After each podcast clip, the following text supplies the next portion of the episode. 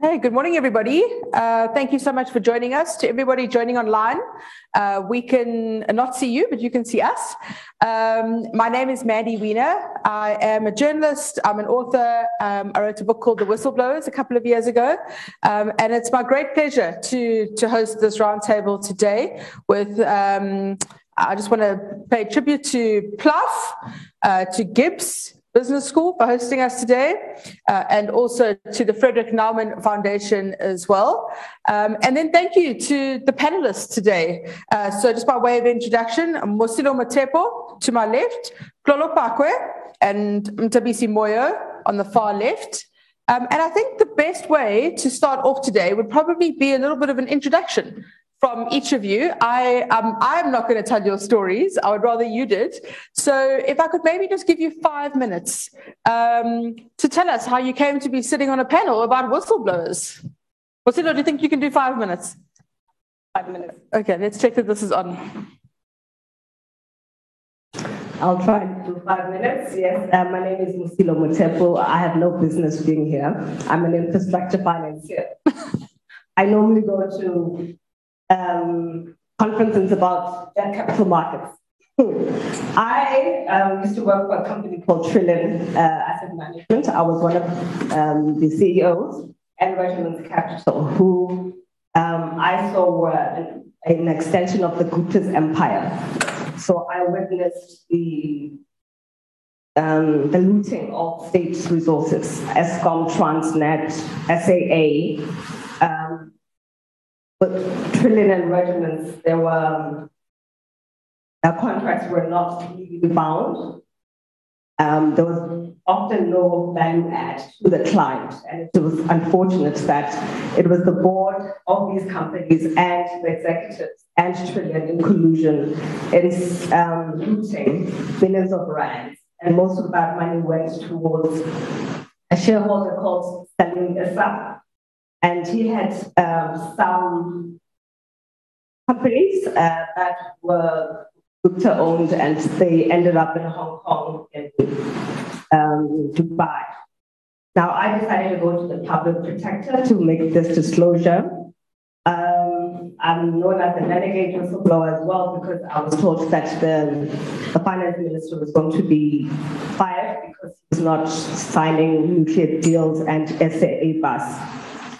Um, the journey was very difficult. Um, I was charged criminally by the NPA because of my disclosure. I don't wish to intimidate myself. Club uh, heard about my story uh, from the Mail and Guardian, and they have been supporting me. Uh, I had a, a, a million three hundred thousand rand legal bill. Club um, negotiated down to 700,000. And they've been my uh, assistants uh, since then. This was now 2017. There was an instance where I defeated Lynne Brown, and she was found to have misled Parliament because of my disclosure. And they temporarily uh, took me to Paris so that I could have some safe refuge. So I'm here because Clark is a savior to my life and many people who have said no to corruption in South Africa. Thank you. Thank you, Mosilo. Um, Tlholo, your father was Moss Phakwe. Uh, you're from Rustenburg. Um, you yourself are not a whistleblower, but your father was a whistleblower. Tell us uh, his story and how you come to be here today. Okay, thank you, Mani, ladies and gentlemen. Uh, my name is Tlholo Phakwe uh, from Northwest Rustenburg. Uh, I'm the son of uh, the late whistleblower, Moss. Uh, 14 years back, uh, the 14th of March 2009, uh, my father was brutally murdered and assassinated execution style in our home driveway uh, after blowing a whistle of corruption in the Rustenburg local municipality.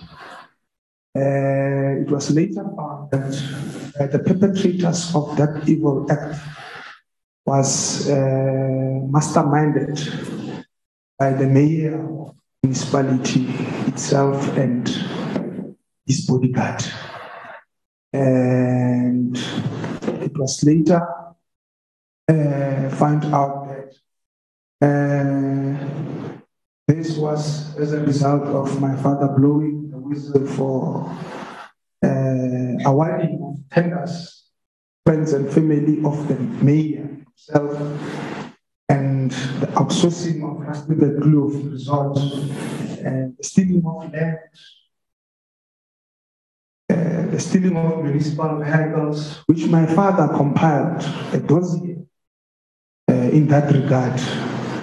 Uh, it was a big and lengthy document with all the details and proof detailing how uh, the officials of the municipality uh, were doing all, all those things.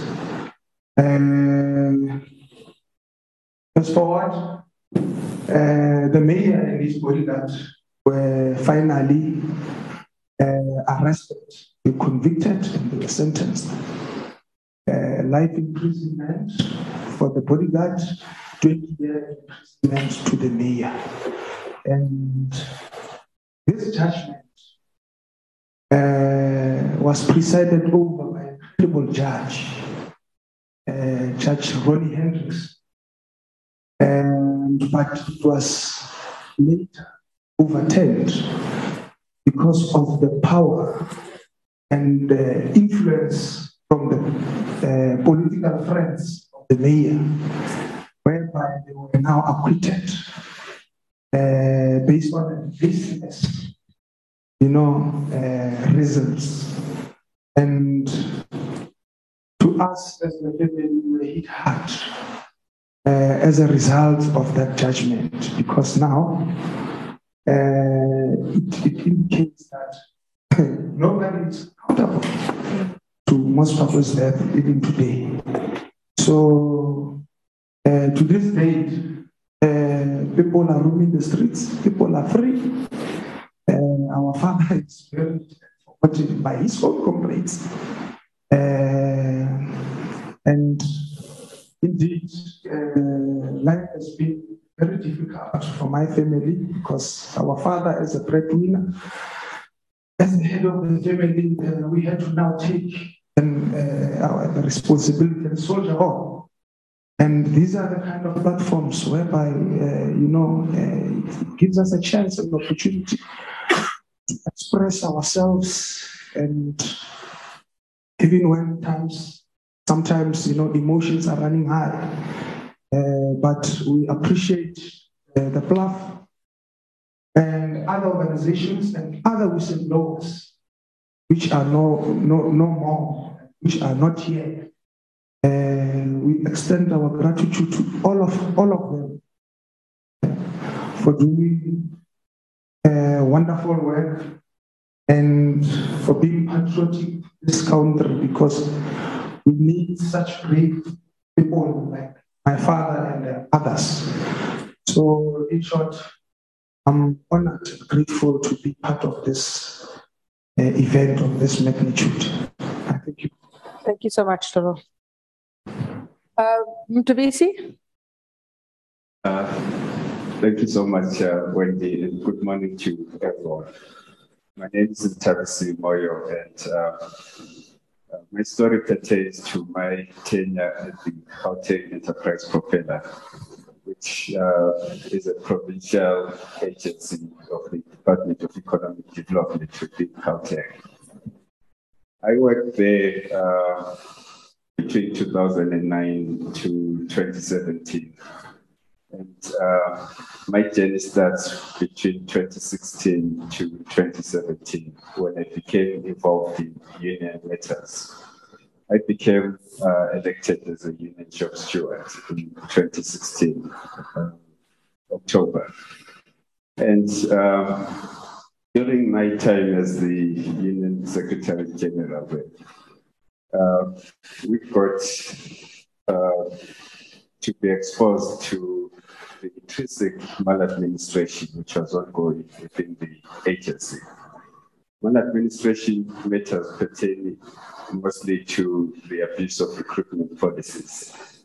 What had happened was the agency had uh, an acting CEO and an acting CFO.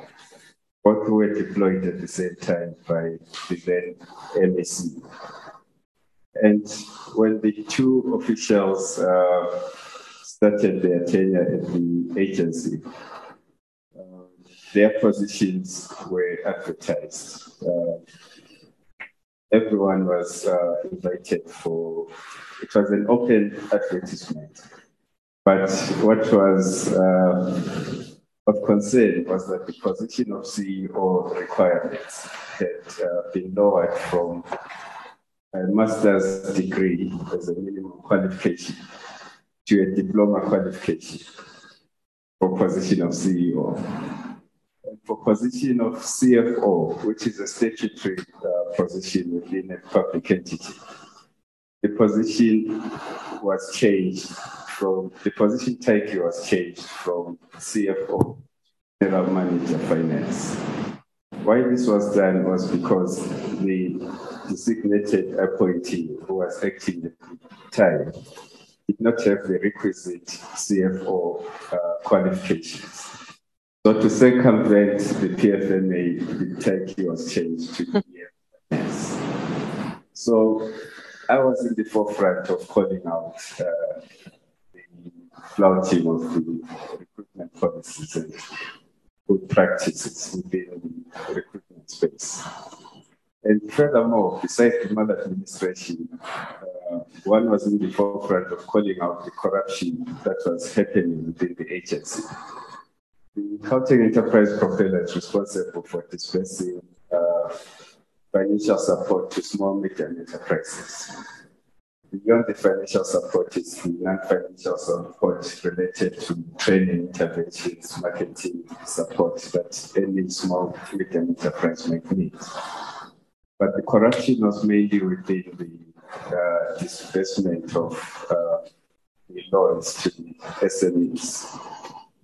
What would happen was that the loans would be disbursed to closely connected individuals who were not uh, meeting the requirements to get a loan. And to make matters worse, instead of it being given out as a loan which will be paid back, the corruption went further to be disguised as grants being given, grants which were not supposed to be then paid back.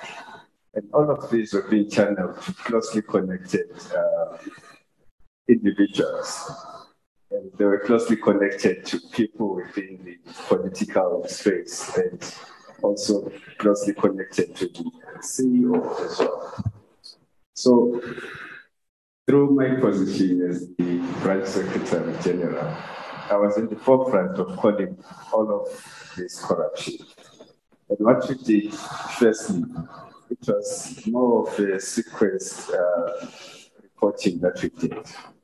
We started internally with the board, thinking the board would hold the CEO and acting CFO accountable. But they didn't.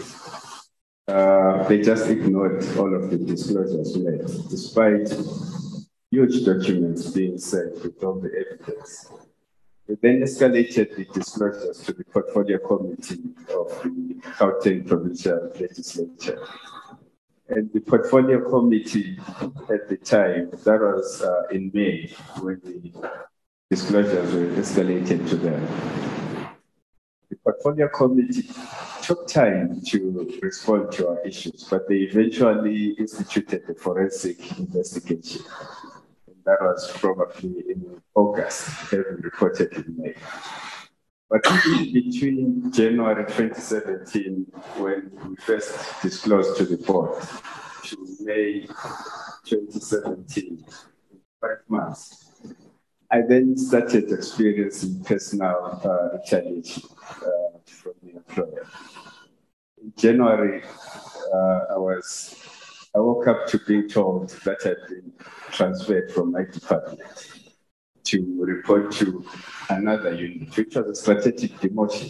It was just not only change in reporting lines, but also in the scope of duties. So I took the matter to the CCMA, uh, citing unfair labor practices. Um, in May, when we escalated the matters to the portfolio committee, uh, that coincided with my matter, the transfer matter being heard at the CCMA. And when it happened, the employer conciliation level withdrew the transfer. But at the same time, I got suspended pertaining to a serious investigation being done myself. No charges were laid at the time. So that was in May, being suspended. And then um, was an unfair suspension as well because I was a shop steward and there's practices that are supposed to be suspending a shop steward, but it was just an immediate suspension.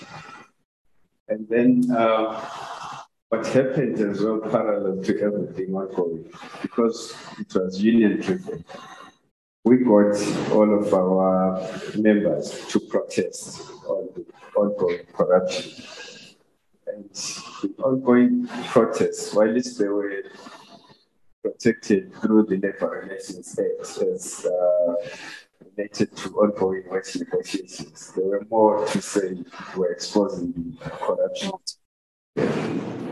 But long and short of it, uh, I got to receive charges which were serious. I was accused of fraud, dishonesty, so many scary issues related to an invoice. the CFO had helped me prepare, but it was not a setup because he turned around to say, I did not follow the company processes in preparing the invoice, but it was paid to the organization but it was just the manner in how it was prepared. I was just set up so it's so interesting because all, all three of these stories are illustrations of what happens to whistleblowers in South Africa. And invariably, whistleblowers become victimized. They are seen as, as pariahs, as impimpies, as problem uh, makers, as troublemakers, as problematic. Um, and often you are dragged through the courts, you're criminalized, you run up massive uh, legal fees. Uh, in your case, worst case scenario, uh, whistleblowers are killed uh, in order to prevent the, the speaking out um, and, the, and the exposure of corruption. You're targeted, unfairly dismissed. Um, what is the lived experience of a whistleblower, Mosilo? Because the trauma that you've been through over the past few years in South Africa really does give us an, an indication of what it is.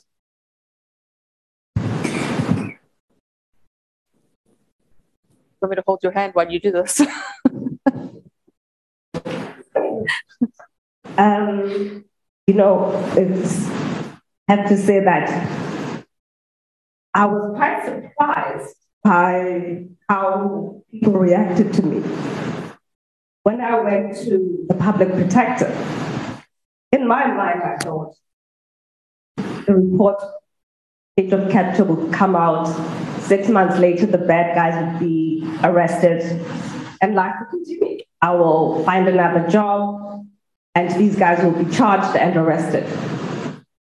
And I'll be celebrated for my integrity. No. Um, during that time, South Africa was in a crisis. Um, men and women who were seem to stand against corruption were targeted by the Hawks. I had nine criminal charges fraud, conspiracy, perjury, theft, cybercrime.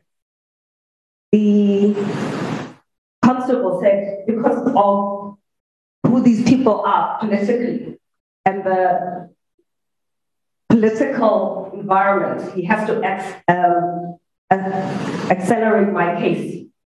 So I have to come in for a warning statement. Trillian late charges in October and already November. A month later, were ready for a warning statement. Um, I was, I, I tried to go to South African NGOs. I was told my matter was not of national importance. And that's where PAP came in um, I was constantly in the media, which was a good thing because if it wasn't for the front page of um, of, of, of, of, of Sunday Times, they would not have known, even though it was a leak, they would not have known Trillian and Regiment's role in state capture. But also, um, if it wasn't for um, how to lead a whistleblower trial, which was an article written by Jessica Bevoto in the Mail Guardian, and Plus saw that article and they rescued me. So South Africa actually turned my back on me. Um, I was unemployed for two, two years um, because I was deemed a political risk. My morality and ethics were questioned because I've worked for regiments and Trillians, and people will say, half of our revenue comes from government. And if they hear that you joined the team, they'll take away that business. So I almost went bankrupt. I almost had to sell my house. Um, emotionally, taxing. You lose friends, you lose assets. Um, you, have, I mean, I have a psychiatrist because there's depression, there's post-traumatic stress disorder, there's anxiety, there's insomnia, there's drinking a little bit too much wine just to numb the pain. So it's, it's a devastating, lonely road. But there are pockets of kindness that I've experienced. And that has come from strangers.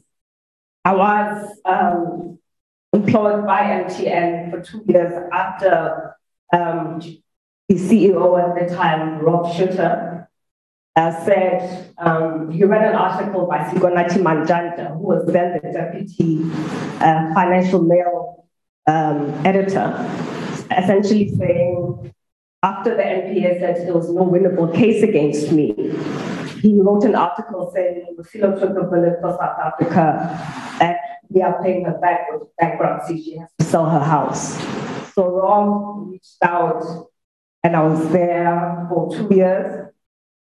During that time, many things happened. Let's just say um, I I was there for two years. After that, I decided to take a year off during COVID and write my book and capture. I have copies. I have, please buy some. I use my royalties um, support other whistleblowers. They've lost houses. Um, I, I, I've had miracles happen to me. Let's just say I don't have debt. I, I live like a pensioner. When the interest rates go up, I'm happy because there's a wonderful bank that made me sign an NDA, gave me my title as a contribution to my country. Yeah. So unfortunately, it's an NDA, so I can't mention their names. Um, I am now working um, the irony, uh, I am a special advisor to a minister, um, but I, I am grateful that, it, that my journey, at least there is hope that there are people out there who can help you institutions who can also assist. On another front, um, earlier this year, the first, I, my first affidavit that I signed um, was in October 2018. It was essentially Trillian Asset Management invoicing Transnet 93 million rand for no work done under the guise of they raised 12 million rand tableau. I worked on that matter at regiments, and regiments had already been paid for that.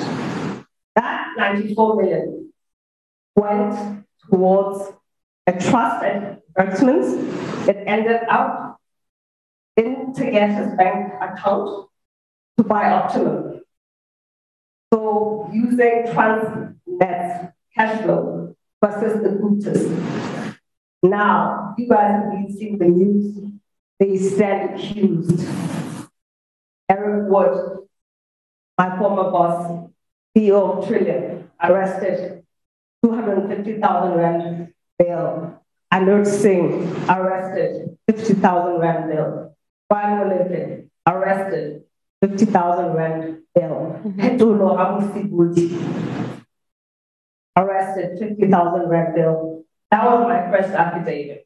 And I'm very happy to see that the MP and the Hawks, even though the wheels of justice are slow, but we are steering this ship into, uh, it's, it's like the Titanic. You know, okay, it's sunk. Okay, it's like a cruise ship. that needs to turn that direction. It's large, but it will do it slowly. And I'm happy to see even um, with the Intel International, Marcelo Coco and his um, family have also been arrested. So I'm, I'm very happy to see that um, under the, the, leadership of uh, Shamila she changed the team so that the NPA was no longer weaponized against us.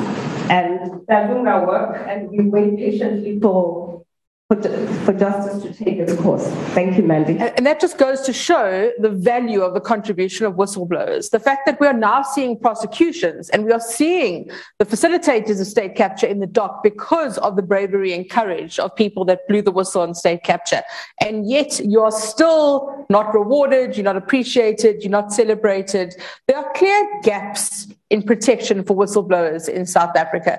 We've seen that through the murder of Babita Deokaran just a year ago, and we've seen it through the murder of Moss Phakwe.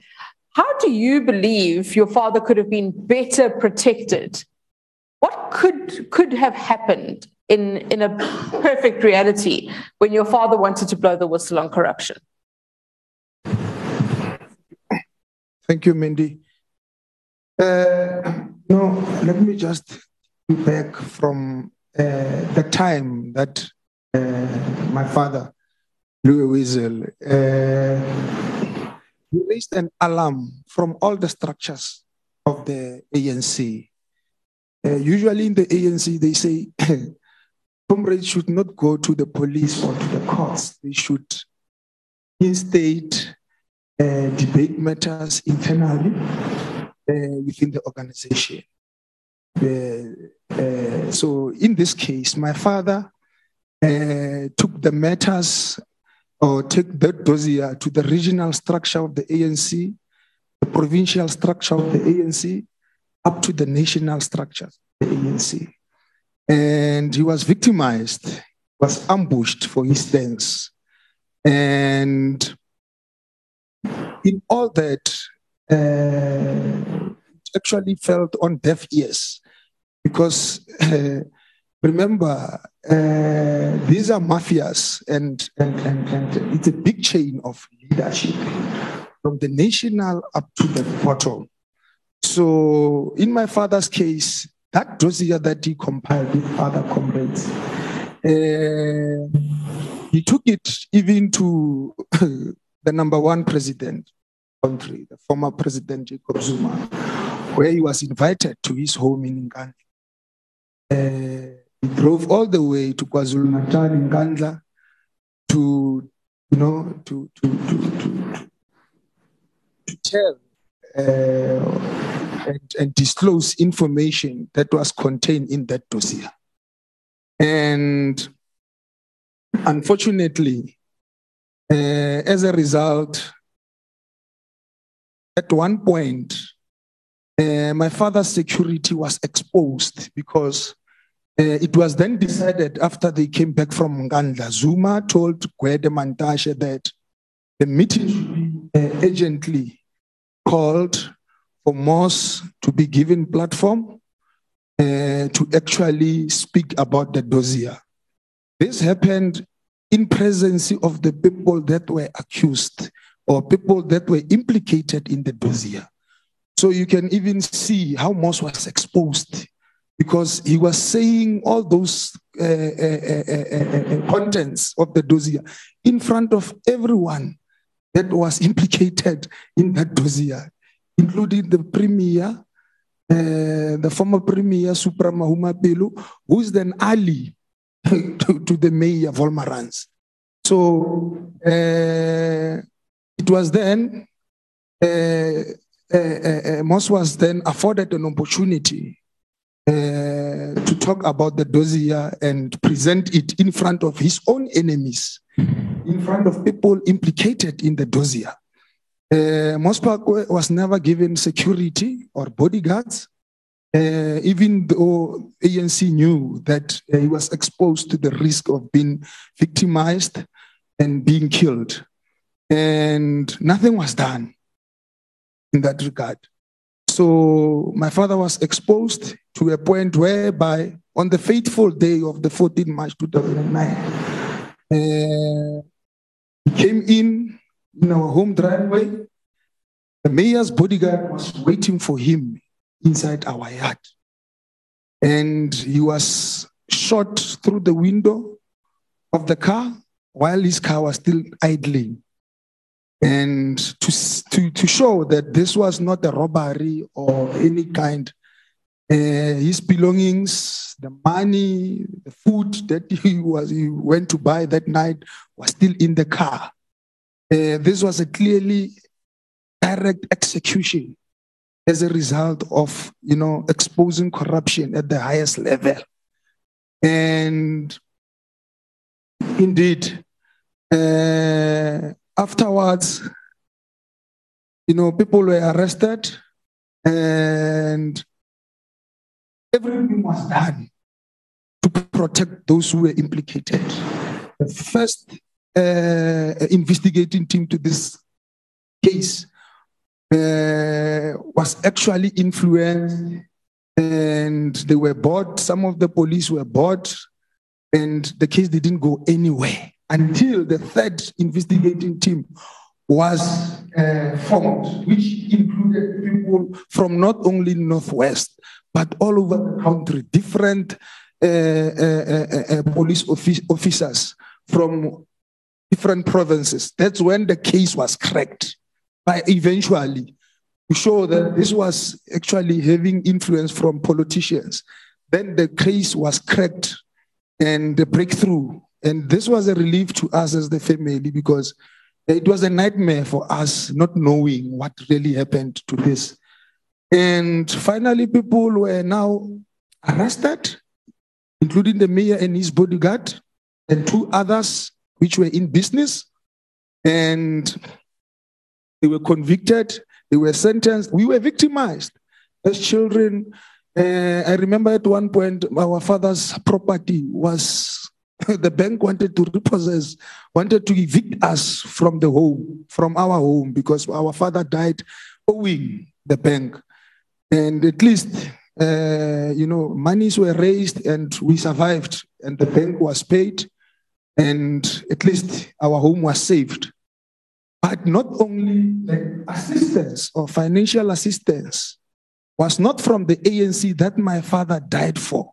It was from an opposition so you can clearly see that these factions in the ANC, it's just out of hand. Uh, this is to show that it's an uncaring ANC that my father died for, that he loved so dearly and was committed to the principles of Ubuntu and making sure that people have a better life. And I think what this really shows is the, the necessity for financial security, for physical security, for psychological uh, security as well. That, that's what whistleblowers really need. If you look at the legislation, um, we've got the Protected Disclosure Act. When it came out, it was described as progressive. It's now seen as somewhat of a dinosaur. Um, Mthabisi, you made protected disclosures whistleblowers say the PDA is not worth the paper that it's written on. I mean, I've heard you say that before. You, you always say the PDA is not worth the paper it's written on. It's very much a, a labor law type, uh, type of, of legislation. We do know that out of the Zondo Commission, we're now seeing new legislation being crafted. Ronald Lamola, the Justice Minister, told me this would be out by April, the first draft next year. What is your experience of the PDA?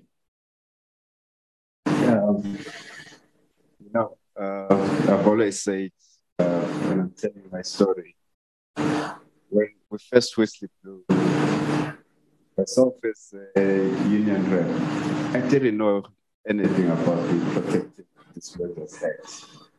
It came after uh, the retaliation experience to say, but what is there? What legislation is there to protect me besides the Labor Relations Act? Because I couldn't find.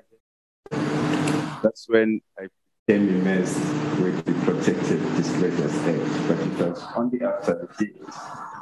And uh, which only exposes probably a lack of awareness at organizational level about this uh, protection whistleblowers are offered. But then, in my case, when I tried to activate the, the, the PDA disclosures, uh, I took my case to the public protector. I think it was two days after my suspension when I first wrote to the public protector in 2017, uh, telling her what had happened and the retaliation one had suffered. The public protector then, uh, having received the report in May, uh, she wrote back, I think, uh, many months later. Was quick, but many months later, still 2017.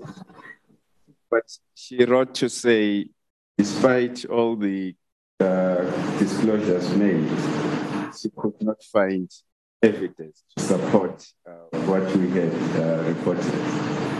And uh, it took a long time for me to gather the evidence. And by the time I had gathered the evidence, I was already out of the system. And then I wrote again later, post the dismissal to the public protector, now with the evidence to say, here's the evidence that you say you have. And the public protector, in her report, uh, which she released two months back in September 2022, now, years later, she says uh, the report was not done in good faith. She will not uh, investigate the retaliation on two purely because it was not done in good faith It was done after I had been suspended. So there was uh, kind of like just reporting, which I was baffled because the disclosures had been made following a process, an internal process and an external process. To her, it was just to say, can you, read, can you please mm-hmm. the retaliation? Yeah. Which the PDA should protect me against. And then the second uh, reason for her not investigating the retaliation was that this is a Labor Relations Act matter, mm. not a PDA matter. It's now confusion more than anything. Which just shows the, the flaws in the PDA and the fact that it, it, it's not effective is it shows the flaws, but uh, I, have said to some extent, maybe it's not that the PDA is not effective. The people are supposed to be implementing the PDA I have no clue, especially the investigators at the public protector's office. I was saying they need probably more training. The people at the institution is supposed to be protecting this uh, whistleblowers need more training to apply the law maybe it's not. A- so you don't think it's the law that's the problem? You think it's, it's the, the application of the law? There's definitely room for both. Okay. There's room for strengthening the laws, but there's also more room for implementing correctly what the current laws are affording as protection. That's you. Yeah. So we are seeing the Justice Department looking at new legislation. They are going around the world looking at best practice. Uh, one of the recommendations from Zondo is potentially financial remuneration. Uh, for whistleblowers. Um, if you look at something like the False Claims Act in the US, where you get between 10 and 30% of a successful whistleblowing claim, you would have got 69.5 million rand, Mosilo, that's not bad for, for blowing the whistle. What do you think about this idea of financial remuneration? It does come with problems. There are bounty hunters. Um, do you think this is viable?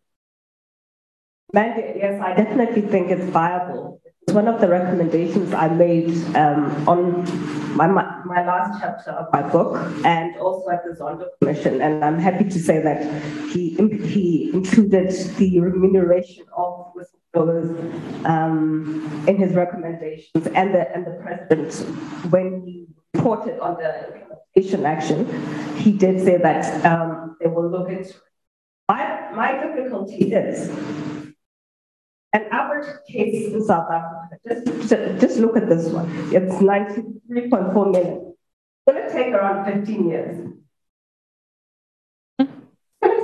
The, the criminal trial? Yes, uh, that's, that's what I'm thinking. Well, if you look at, at you know previous experience, Yes. that, that's not a far fetched idea. Absolutely, because Unless now- there are, there are plea deals, unless there you know Yes.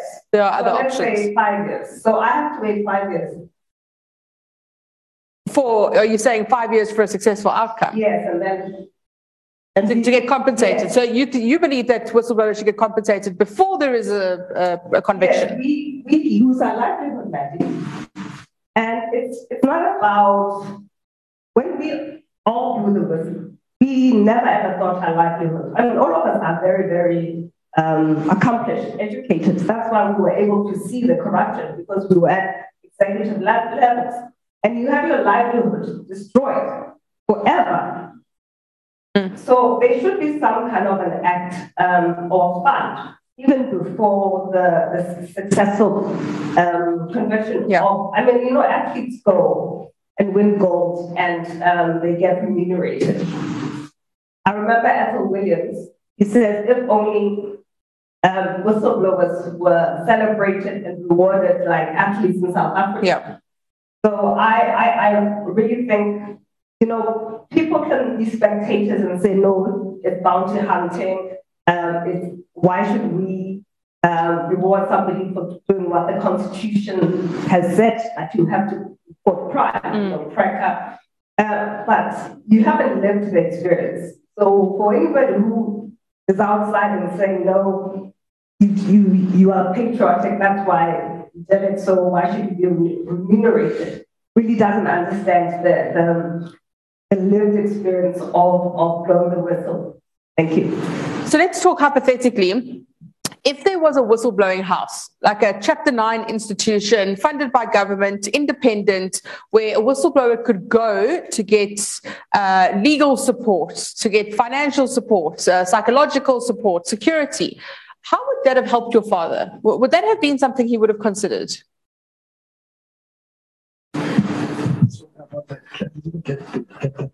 So, so if there was an independent organization, a Chapter 9 organization, like the Public Protector, for whistleblowers, a whistleblower house, somewhere where people could go to blow the whistle, do you think that that would have made a difference to your father? Yeah, I think then it, it, it was going to be a, a, big difference, uh, Mandy, because uh, I think uh, those organizations have uh, made a huge difference in making sure that, you know, what is more, more vital, that uh, assist and support, you know. Uh, I think that's what is making you know, uh, whistleblowers feel alone, feels, you know, threatened, and uh, without any assistance and support, uh, I think uh, it's, it's, it's, it's really not. One of the suggestions is support for third parties. So it would be the families of whistleblowers.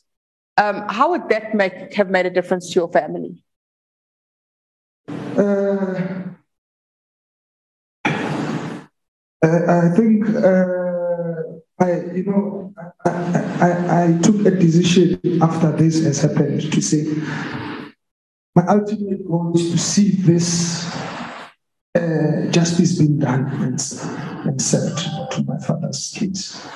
And it took the whole of me, emotionally, financially. I'm the only son at home with two sibling sisters. I had to now be the head of the family and be the breadwinner. Uh, and if uh, in any way uh, things were in place whereby, you know, there are rewards, compensation of some sort uh, towards the surviving family members. In my father's case, uh, he died.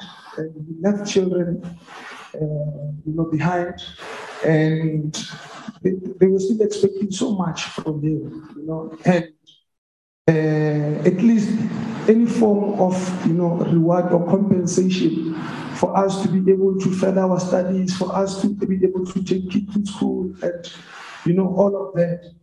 Uh, but then, you know, for an example, I had to take unpaid leaves where I was working before just to go and attend the trial and see uh, justice being done. But unfortunately, that was never to be.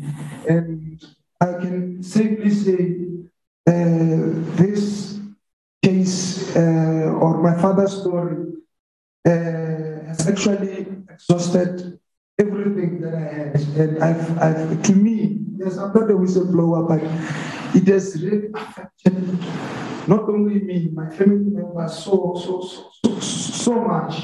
Uh, uh, you know, uh, I had anger issues.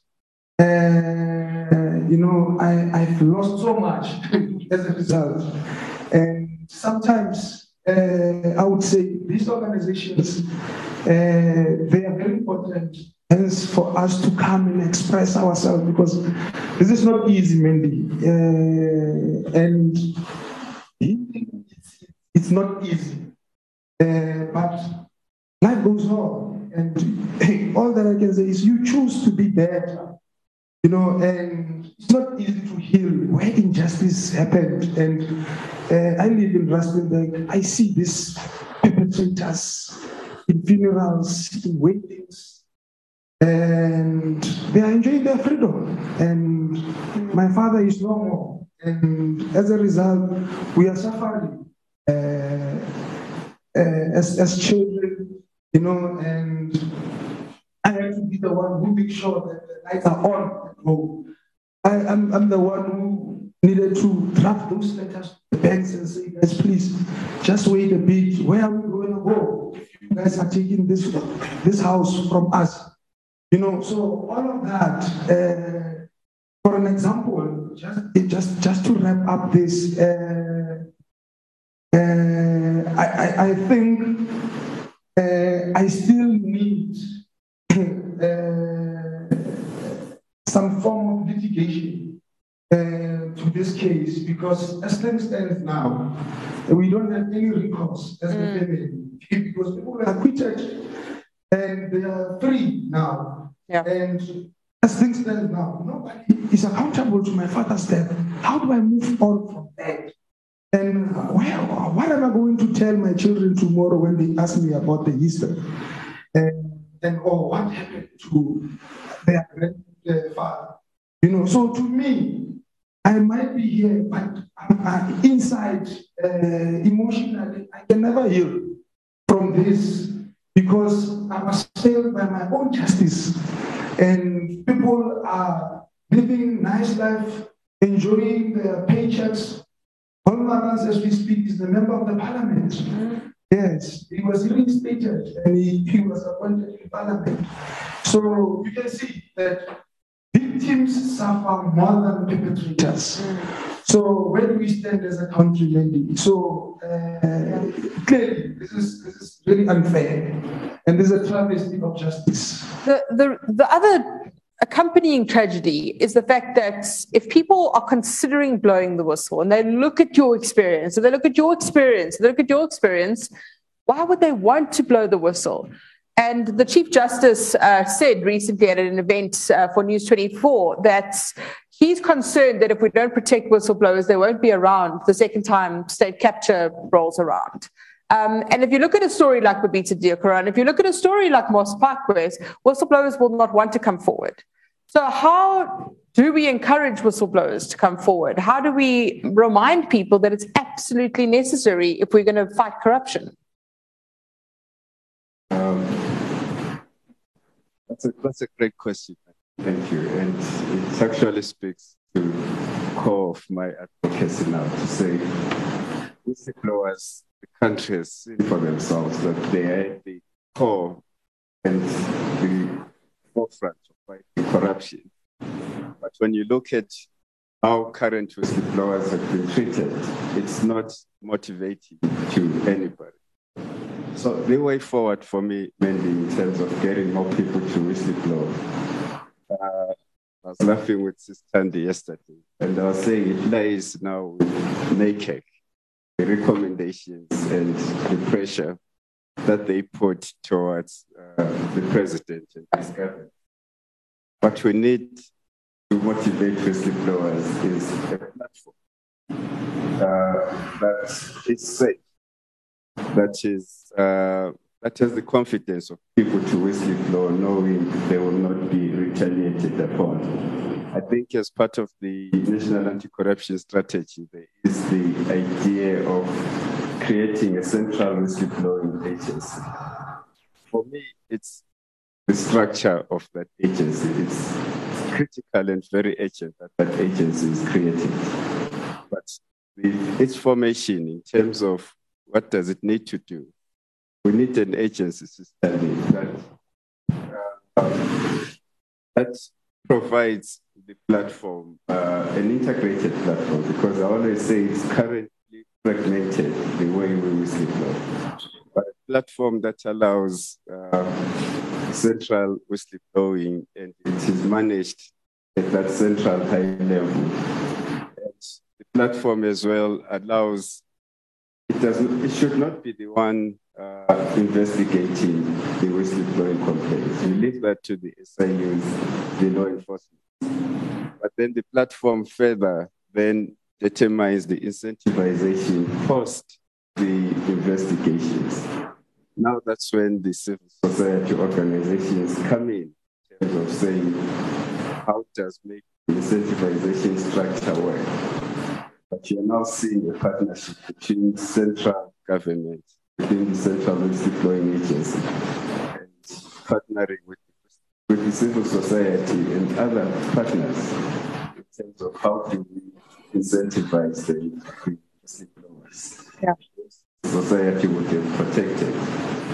And as well as uh, the other one, to say the current whistleblowers like ourselves, I've always said through research, research has proven that the current whistleblowers will always be your because for advocacy. And thank for giving us these platforms where we get to tell the story. We get to maybe there's some positivity within the experiences. Uh, mm-hmm. We can turn that into positivity, and as long as the support is provided, they see us being supported ourselves by the media telling good stories uh, beyond our dismissal. Yeah. So, so this is uh, Mandy. Um, for me, I would, I would, I would say, you know what? Every generation goes through a crisis. The other generation was our liberation. So men and women decided to stand against a, an apartheid regime. And others were tortured, murdered, went into exile. And today, we enjoy democracy. Now, a generation later, there was a different crisis. Now this crisis is corruption. It's in the boardrooms now. So, and I would say that we are the new revolutionaries. And you, it's a selfless choice.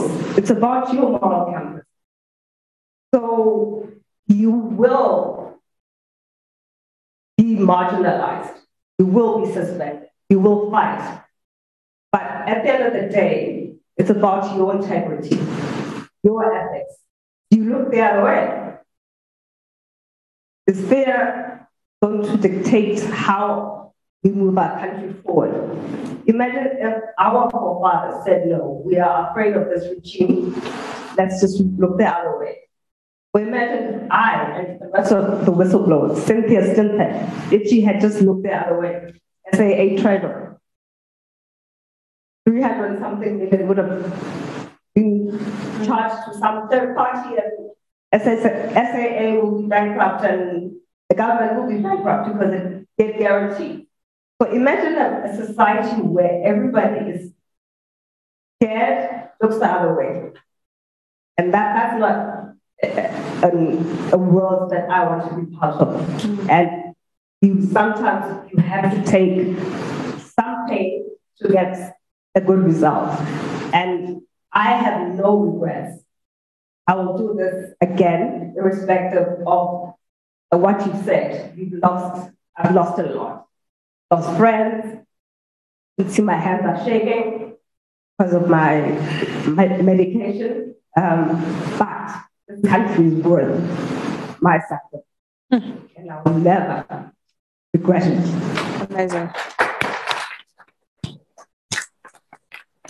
Do want to open uh, for questions. Um, so just think about what you want to ask. I'll come to you in a second. Just on that, uh, th- there is definitely an element of frustration from some whistleblowers that they are tired of telling their stories. I know it's something that Athol speaks about a lot.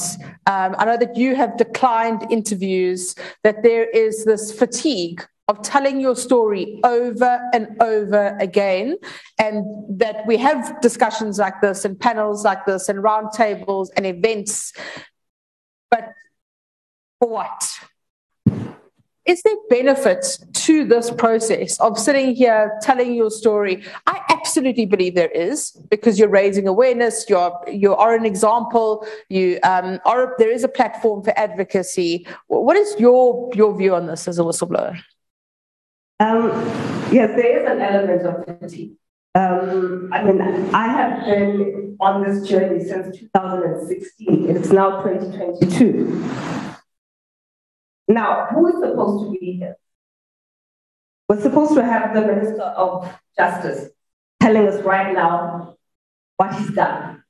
We're supposed to have the public protector say there's a new unit. We're supposed to have the NPA saying we have a witness protection program. We're supposed to have somebody from Treasury saying there's a fund. But nothing has shifted since 2016 except a implementation plan that we have to wait from April 2013. But um, I, I, have become an advocate of, of, of this plight. It is exhausting. Um, I will never be the same again, that's for sure. And if, if I can, if my work can just encourage one person, then that's enough for me.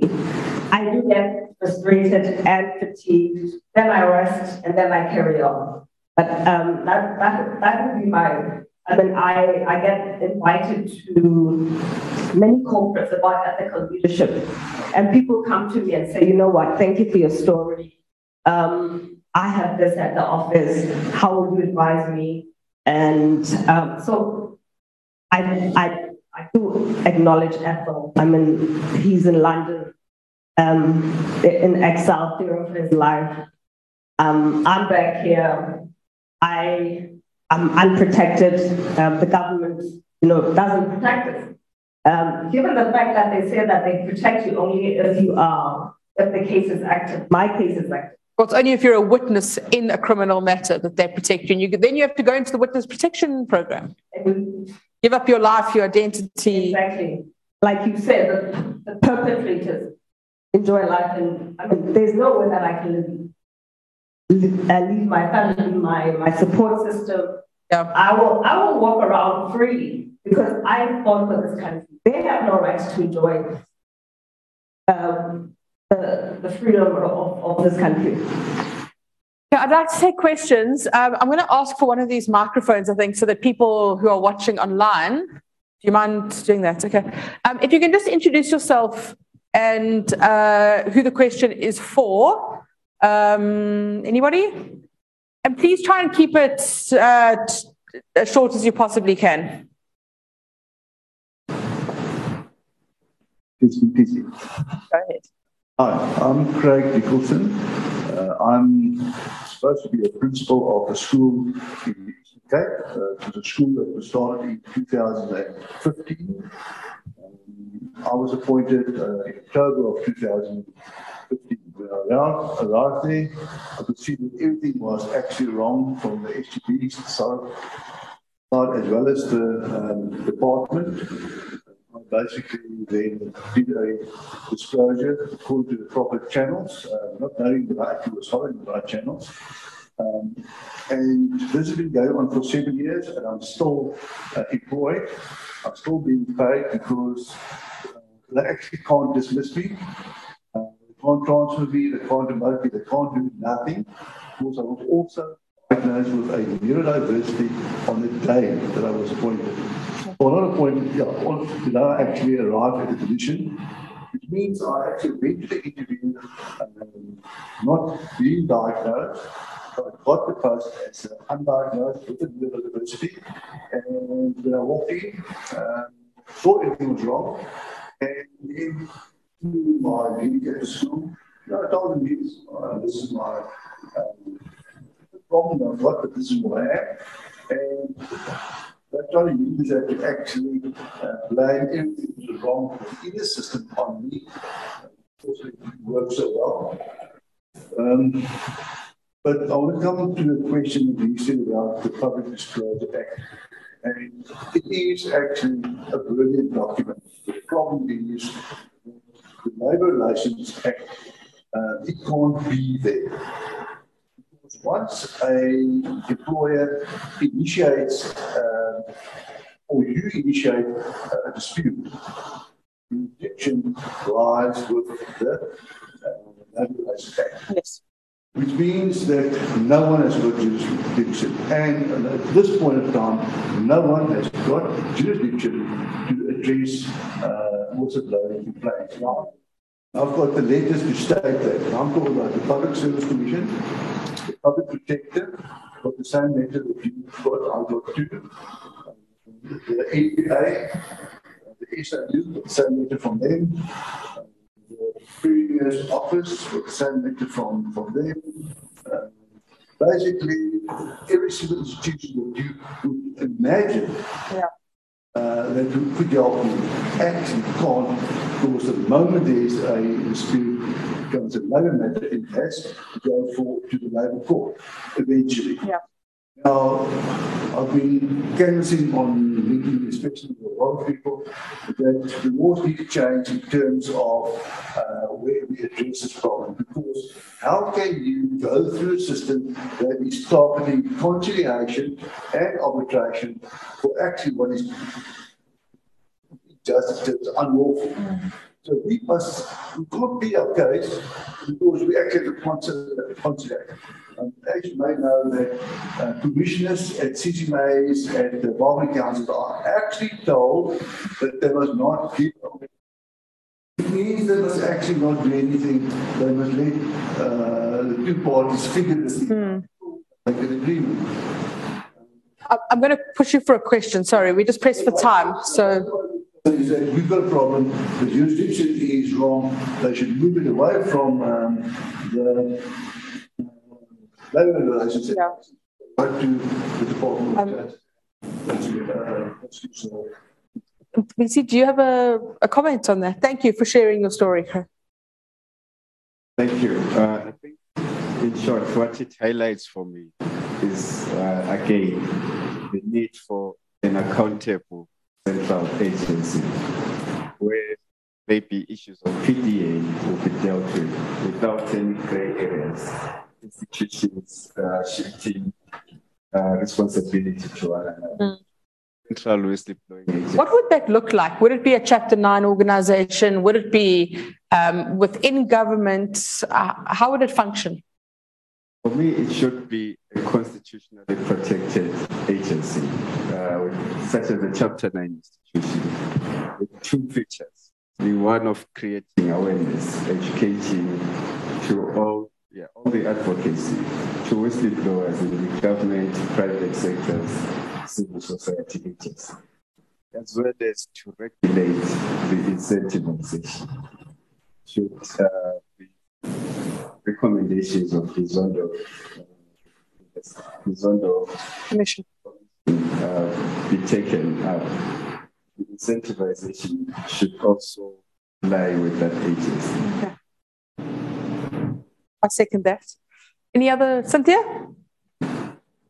Thank you, everyone. Actually, I don't have any questions. I just would like to comment. So thank you all to the brave souls there in front of me, and thank you to Mandy, who's always supporting and raising the awareness of the plight of whistleblowers. I fully understand where we all come from with um, the fact that we are always called to speak on radio and um, or on TV about the whistleblowers and the flights, nothing is being done. But what I'd like to say here that we do need this type of forums. I'd like to thank Clark, Friedrich Naumann, Corruption Watch, and PARI, and all the other um, uh, civil societies who've been involved. The reason for that is we need to have the whistleblower voices speak out. So if we do more of this, we get the voices told. We also learn from them. Because every time I hear a whistleblower speak, I'm learning, even though I've been a whistleblower, and I'm understanding a different aspect of what needs to be done. So I think we have a role cut out for ourselves here, that we cannot rely on government, that we ourselves need to start inputting into the legislation. We need to do that. Working with Thandeka, Vinodh, with a lawyer, and various others that are taking the task of wanting to change that legislation. So let's do that. and then we can table it ourselves, as Thandeka suggested um, months ago already, we can do it through Parliament ourselves. Um, Mandy mentioned earlier that um, Minister Lamola said that by April, we've not been consulted. We've asked, we've written, we said consult with us so we can add input to that legislation. He has not. So we can already see what's going to happen. It will go back and forth, and the whistleblowers and future whistleblowers, nothing will happen. So I feel we need to play that role where we can start enforcing it, changing it so that it is better for the future whistleblowers for this country. The other thing is definitely the compensation. I really, really, my heart goes out to you, your family, your mom, um, and um, the impact that we can never ever even understand. The psychological impact the questions you ask yourself at night is why did this happen to us when all my dad was doing this one thing? So yeah i feel we need to start working on maybe setting up that whistleblower fund.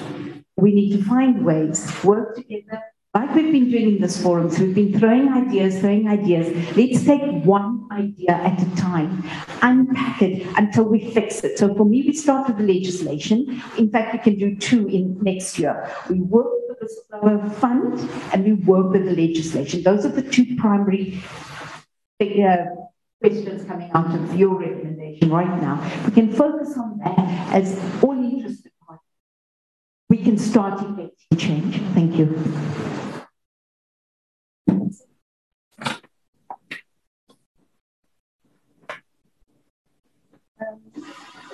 I, also I want to agree with Cynthia. It's very frustrating doing this work because we are almost like prisoners of a toxic politics. Do you know how many times we've written to the Minister of Justice? When you said, Mandy, that he says that in the first quarter of this year, he's going to come out with legislation. We drafted for him written to him seven times.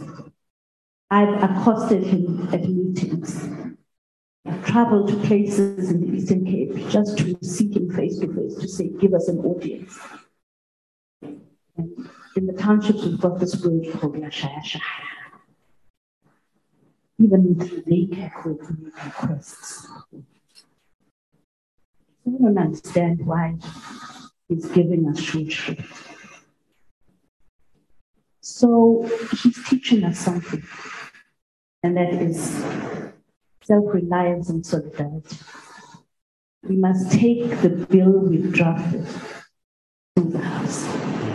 We must do everything that we can, including the unions, which still have a voice in the tripartite alliance, including lobbying each of the caucuses in the House, including um, holding a press conference on the bill to lobby the press on issues, including running the, the, running the bill through the House in the same way that the um, paternity leave was the bill mm-hmm. was granted um, through the ACDP, written to the ACDP, they're on board.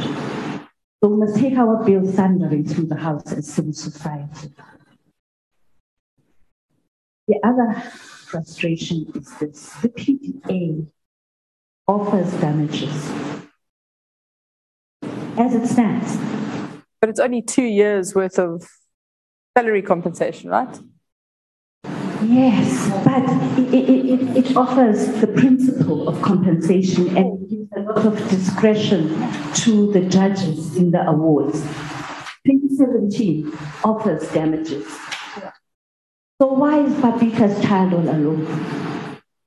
Why is Moss Phakwe's son telling the sad stories he's telling now?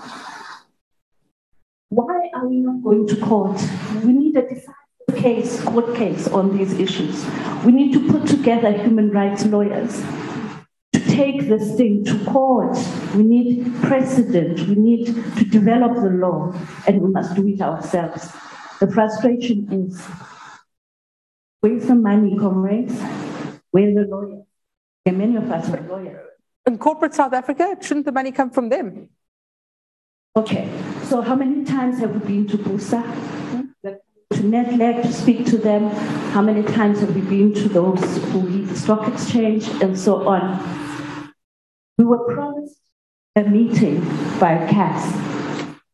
When I think of these things, it's actually enraging to the point of making us feel quite impotent even though I do believe that we will prevail through solidarity if we just hold each other. But I, I don't want to take much time, but I wanted to speak about Mosilo. That um, the beauty of Mosilo and her book and her story is that some of us were told that, you know, if you if you start crumbling in public, you're letting down the team. You must always be on point and strategic and together and stuff like that. But Mosilo allowed us to cry reading her book in the middle of the night and break down and do all those humorous things Mosilo was doing. So um, I'm grateful because Mosilo is the healer. Thank you, Thandeka. So uh, I'm worried about time and I want to give you guys an opportunity to wrap up. I know that everybody, can you keep it like short? Two minutes. Oh, yeah, okay. Well, last two. And then I'm going to ask you all to wrap up as well. Okay. Thank you very much. I'm Vinodh Jaichand, an academic, uh, former dean at Wits Law School. Whistleblower survivor myself. And I must say that even as a trained lawyer and the head of a prestigious institution, I too was caught in the headlights of litigation and the PD has already been uh, described as a kind of nightmare act for us to go through. But we know that the ultimate difficulty of every whistleblower is being caught on a treadmill of constant and consistent litigation. Yes. I, I think about the examples at Transnet, where taxpayers' money is utilized endlessly in a kind of way to punish the person who's trying to protect the taxpayers' money. So I have a very simple suggestion to make and a plea to the president who has the powers to enact this. I do like the idea of that central agency. Uh, that's going to be a one-stop shop for all whistleblower matters. But I think we can have an interim position. An interim position might well be an appointment by the president of a whistleblower protector a retired judge who might be able to make the assessment of whether my story is a story of a whistleblower or someone who's just a pure chancer. That person who makes the application to the whistleblower protector, for want of a better description right now, should be able to be either named to be a bona fide whistleblower or not. And if not, then you know litigation will be back on your on your doorstep.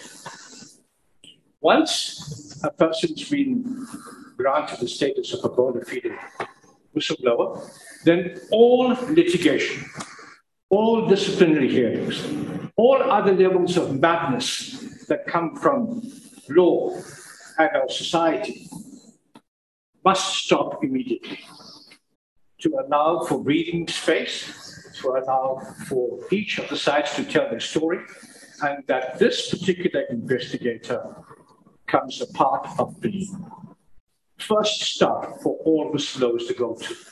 That person can be absorbed into that one-stop shop that we're talking about without much difficulty. It becomes just another office in that state apparatus that protects whistleblowers. I think this is doable. Rather than waiting for a full act, for the changes in the law, for um, a, a, political party to reinvent itself. Uh, and while we are waiting for all of these things to happen, they happen extremely slowly. So looking at that new institution, 24 months is pretty quick. 24 months, very many of the very courageous people that were sitting in your panel may not be around. Thank you. Thank you for that. Yeah, I'm going to end off over there. Please, if you can keep it to two minutes.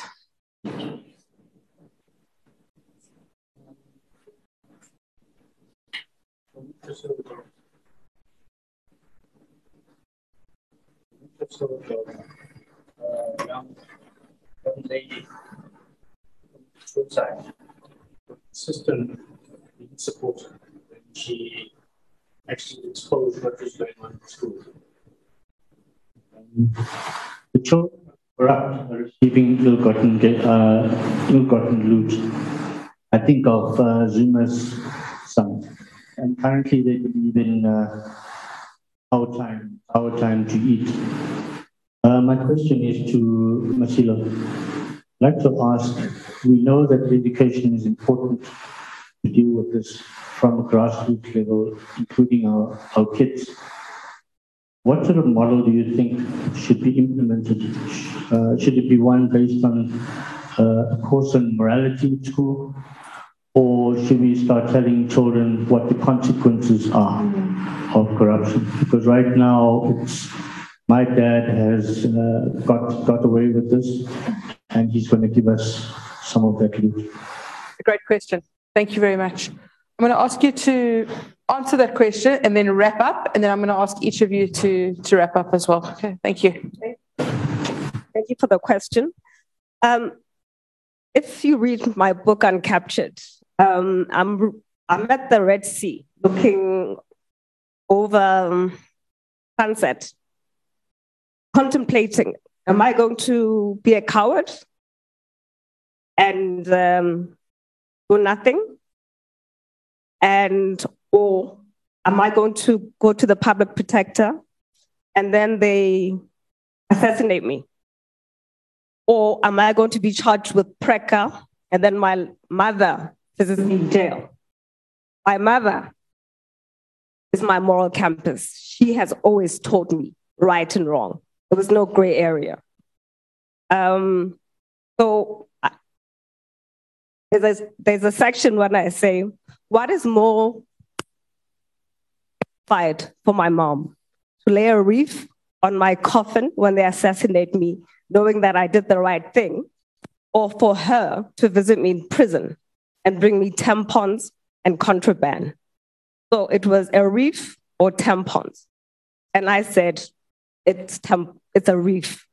So it starts with morality at home. She is my moral compass, even in the acknowledgement. And also consequence management. Now we're seeing that you have a whole family, Matshela Koko, his wife and two stepchildren. Instead of having family dinner, they talk about how are we defrauding Eskom. So um, it, every single person has some kind of moral compass, but I, it looks like everybody has a price. But it's one of it's the outliers like me and other people that said, you know what, I have no price, and I'm willing to lay my life on the line. Luckily, there is no reef, and I my closing statement is we need to civil society we we there's no political will right now i think what's what's been happening are words uh, civil society. Uh, we don't want hashtags. Uh, we want people to actually advocate. We need to knock on doors. And 2023 has to be the year of the whistleblower. Finally, things have to happen. Um, protection, physical protection, uh, change the legislation, rewards. And um, my final word is I have my book out these Christmas presents. Um, I use the royalties, as I said, for um, protect, I mean, to support other whistleblowers. And it's a book of faith and the resilience of the human spirit. Um, it's um, and and I have to say, my publishers Penguin have been absolutely amazing. Um, thank you so much. Thank you, thank you, Mandy. Uh, but my closing remarks is that uh, I would like to thank uh, the civil society at large for giving us support and strength. And but most importantly, I would like to thank you, uh, Mandy, the media. Uh, when my father's case was sent or was was was put in the dustbin, uh, you guys came through and take it out of the dustbin. Uh, you made sure that uh, the case remained uh, alive at all costs, uh, even when others didn't want it to be.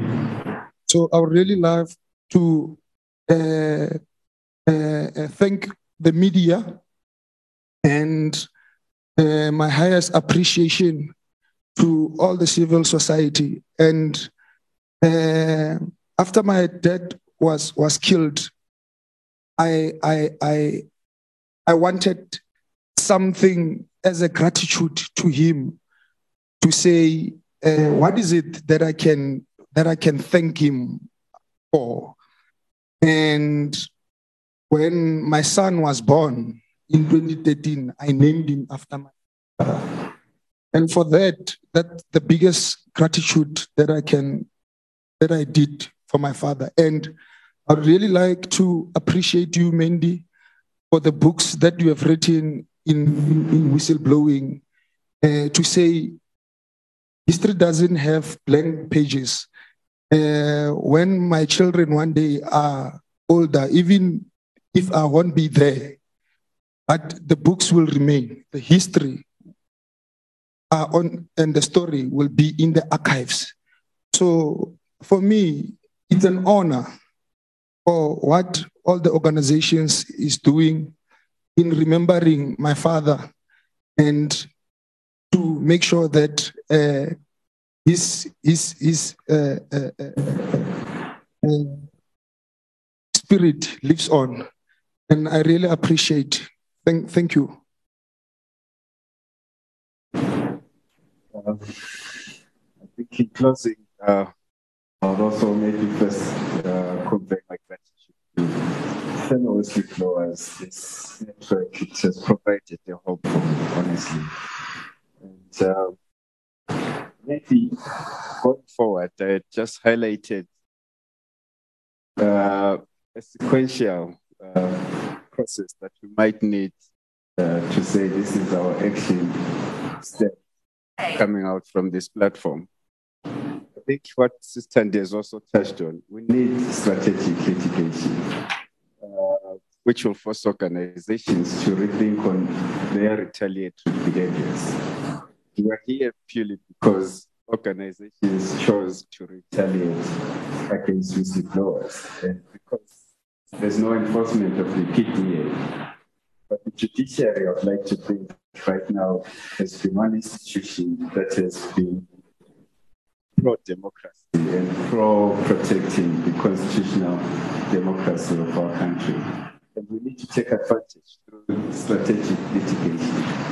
Have cases that go through the courts and they set precedents, especially when it comes to punishing uh, perpetrators of victimization. And uh, as well, I would further appeal to the civil society to collaborate more with uh, the media to push our desired architectural uh, changes to the current platform. I think the more voices we amplify to the current structures such as NACAC, but being collaborative through civil society, media, private sector will get changes. And we'll then get private sector as well partnering to, to get that fund we are looking for for our central agency. Um, we need as well to push for the implementation of the National Anti-Corruption Strategy. It's a beautiful strategy.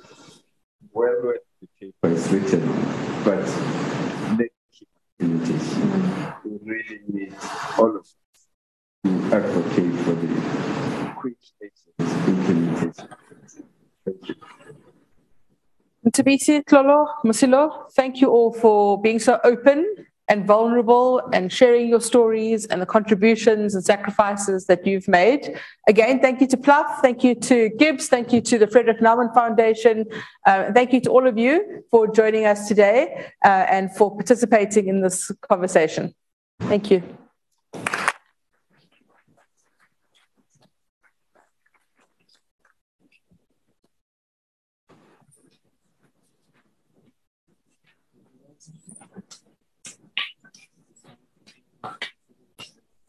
Much.